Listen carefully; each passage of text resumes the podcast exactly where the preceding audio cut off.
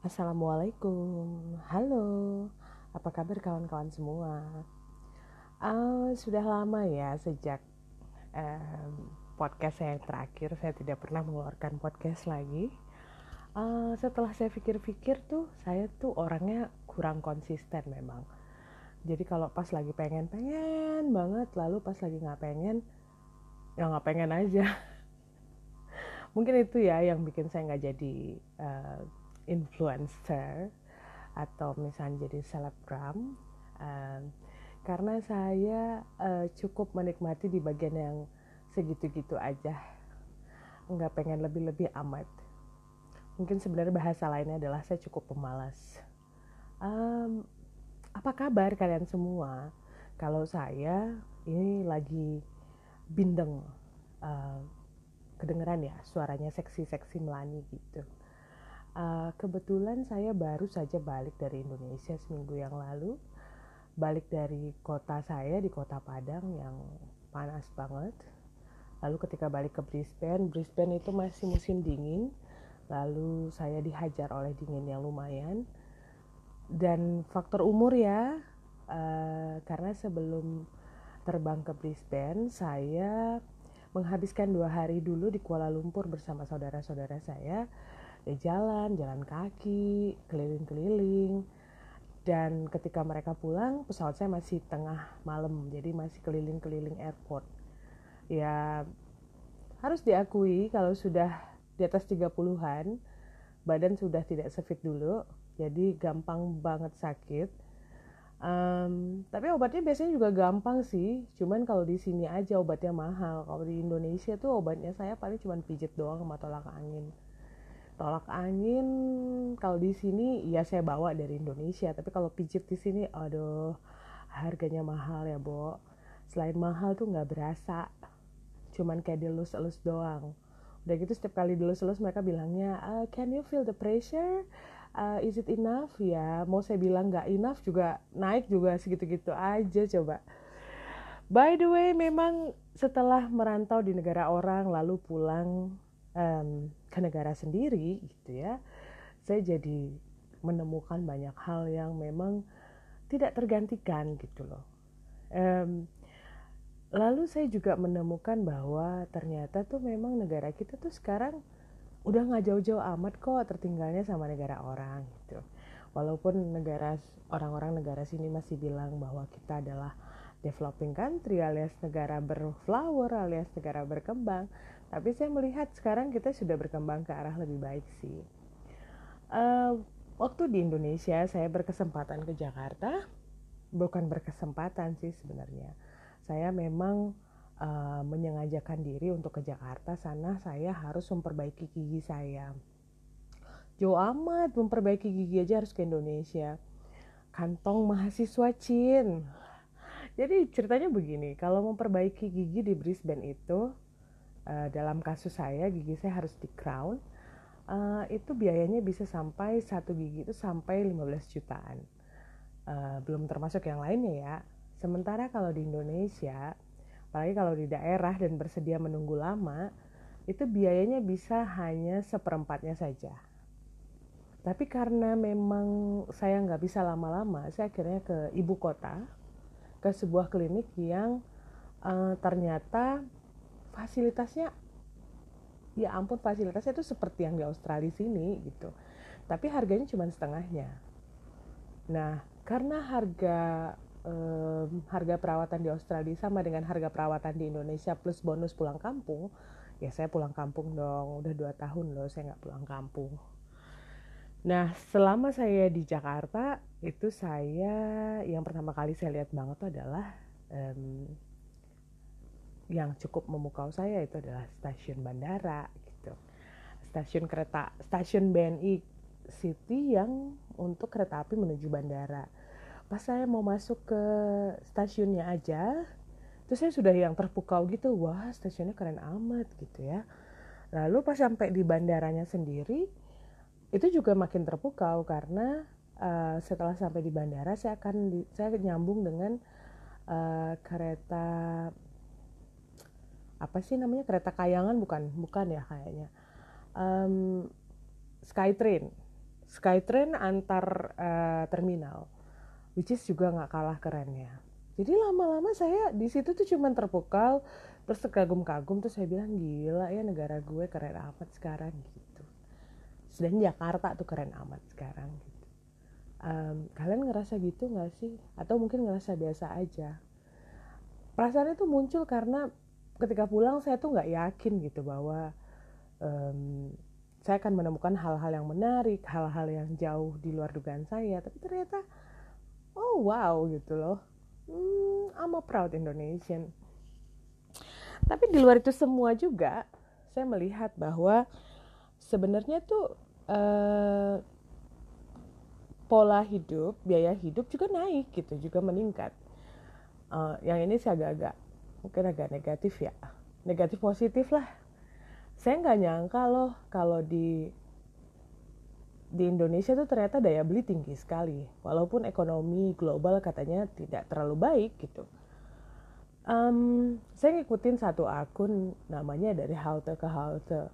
Nah dari halte ke halte ini uh, setiap hari itu ada semacam review uh, tempat-tempat uh, makan yang uh, menarik di sepanjang stasiun-stasiun atau halte ke atau halte dan halte gitu.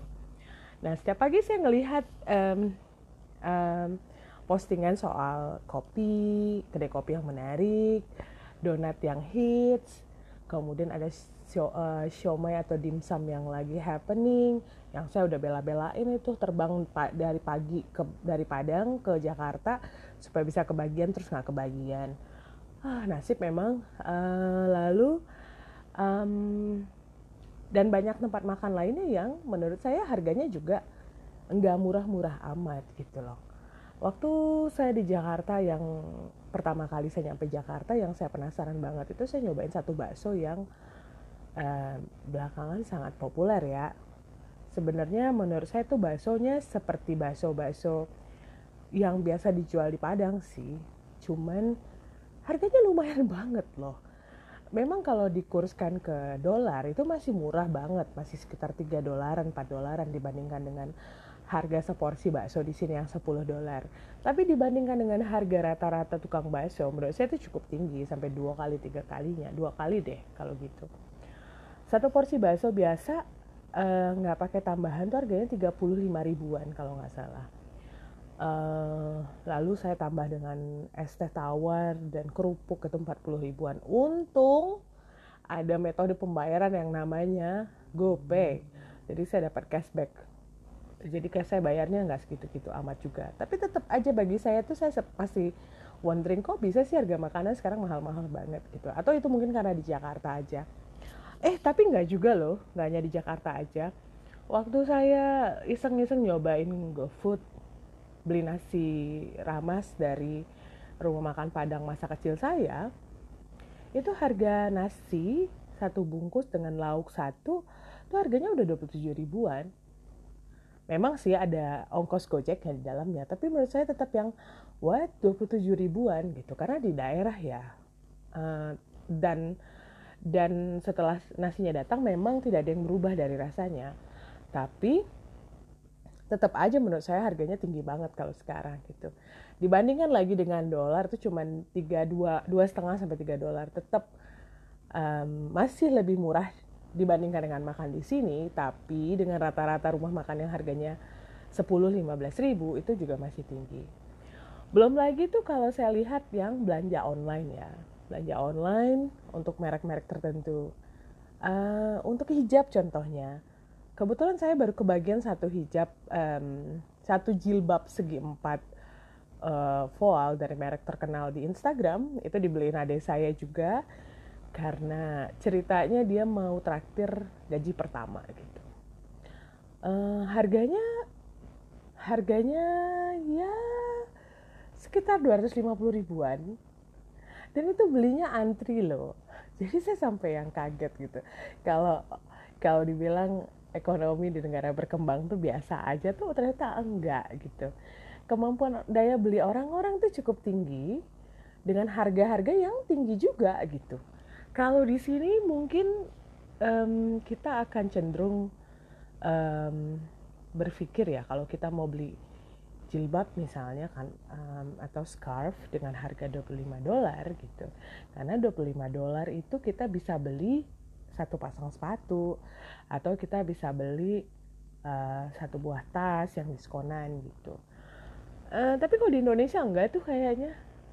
Belum lagi um, barang-barang tertentu yang kalau dikeluarkan tuh langsung yang hitungannya menit Nah, saya jadi inget tuh tulis, saya jadi inget komentarnya so komen, komentarnya netizen di dimsum yang laris manis tadi gitu. Dia bilangnya gini, itu dimsum apa tiket konser sih katanya gitu. Uh, dalam hitungan menit udah laris, udah habis aja. Nah itu dimsum. Nah tiket konser di Indonesia juga nggak kalah gilanya kan. Dalam hitungan menit itu habis aja. Well, in some ways I have to say that I'm proud that we are developing well gitu tapi di satu sisi lain tuh tiba-tiba saya jadi kangen Indonesia yang murah meriah padahal tuh saya pu masih pulang dengan uang dolar ya gitu. Tapi ya itu satu sisi atau dua sisi lah dari pembangunan. Jadi ketika ada yang berkembang ekonomi berkembang apalagi sekarang ekonomi kreatif tuh sangat berkembang.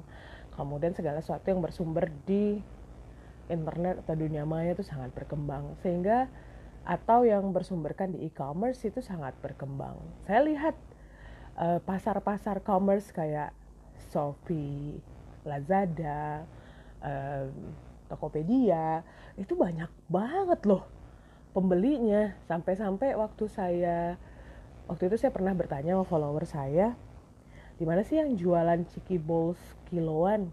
Dan rata-rata yang meng-DM saya semuanya ngasih link ke Tokopedia, ke Shopee lengkap dengan informasi bahwa di sini ada free ongkir, di sana ada free ongkir. Itu luar biasa hebat loh menurut saya dari hal-hal virtual itu membangun ekonomi-ekonomi nyata gitu. Hmm, sekali lagi I'm proud to be Indonesian. Nah, hal-hal apa yang kemudian yang saya saya temukan di Indonesia tapi saya nggak temukan di sini? Uh, dan itu bikin kangen. Nomor satu. Uh nomor satu itu adalah Gojek dan kawan-kawan. Saya nggak pernah sebahagia itu kalau pulang kalau nggak ada Gojek. Paling kalau ke Jakarta ya Gojek itu benar-benar benar-benar hero deh. Saya tuh um, kalau ke Jakarta saya ngisi GoPay saya ya itu sampai 100 ribuan. 100 ribuan sekali ngisi 200 ribuan. Kalau di daerah kita nggak akan pakai GoPay segitu banyak sih soalnya.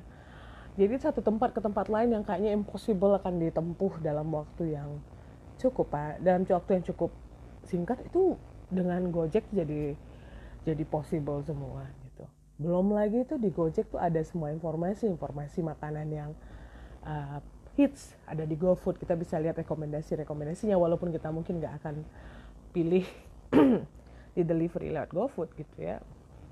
Gojek itu menurut saya adalah shortcut of everything. Shortcut of everything banget. Kalau di sini untuk GoFood kita punyanya Uber Eats, which is mahal. Lalu selain itu mereka juga nggak suka nganterin ke jarak-jarak jauh. Uh, kalau agak di atas 5 kilo aja mereka udah nggak mau.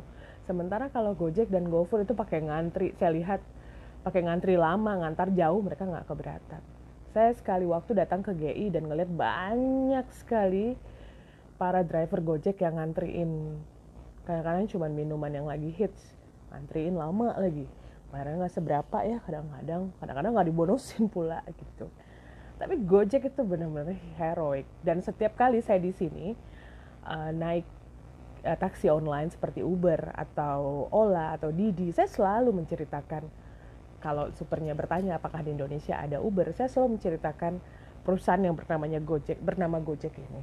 Saya sangat bangga sebagai orang Indonesia ada perusahaan startup sekelas Gojek. Terus yang kedua eh, yang saya suka yang ada di Indonesia tapi nggak ada di sini adalah street food, street food, uh, aka warung kaki lima uh, yang ada di mana-mana di Indonesia. Mulai dari jualan gorengan kah, jualan um, apa sih, jualan nasi pecel, nasi uduk, nasi uh, pecel lele, um, bakso, apa aja. itu membahagiakan loh. Saya ngelihat um, street food di mana-mana itu dan dan warung pokoknya warung di mana-mana itu membahagiakan. Apalagi yang bukannya 24 jam. Waktu saya baru nyampe di Jakarta saya ketemu teman saya um, karena lapar ya diajakin makan di warung 20, eh, di sebuah sebuah warung tenda jualannya soto betawi jam 11 malam. Uh mau dicari di mana? Di Brisbane yang kayak gitu. Di Brisbane uh, yang 24 jam ada sih. Ada McD ada Hungry Jack. Hmm, itu kali ya. Ada sih yang agak lumayan momo chicken.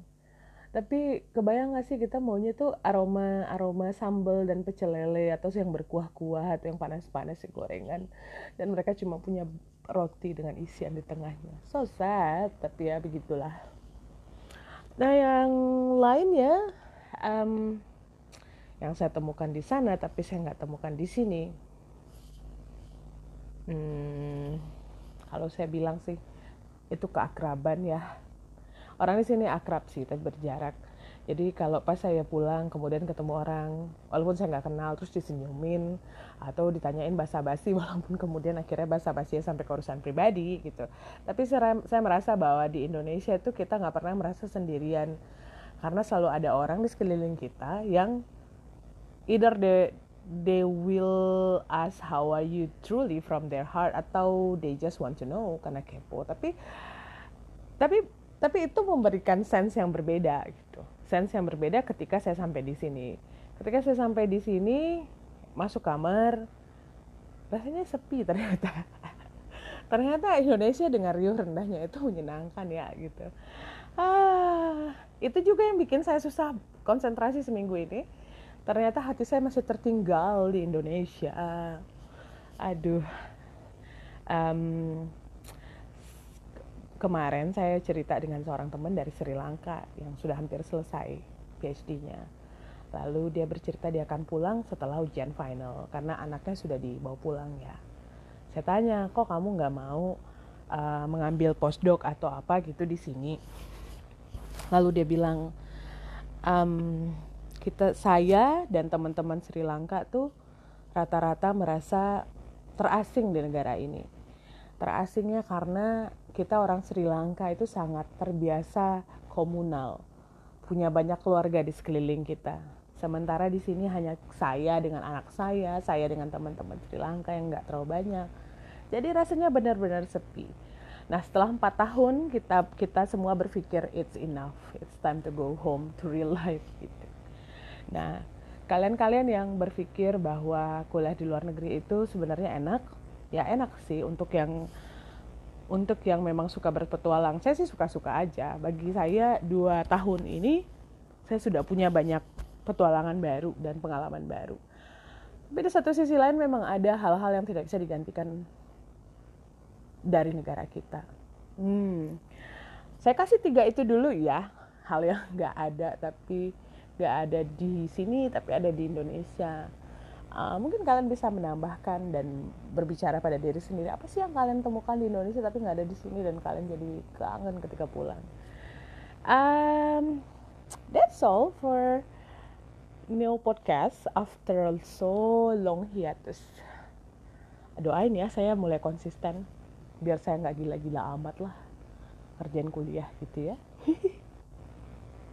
Unia Hesti pamit Have a nice Sunday. Assalamualaikum warahmatullahi wabarakatuh.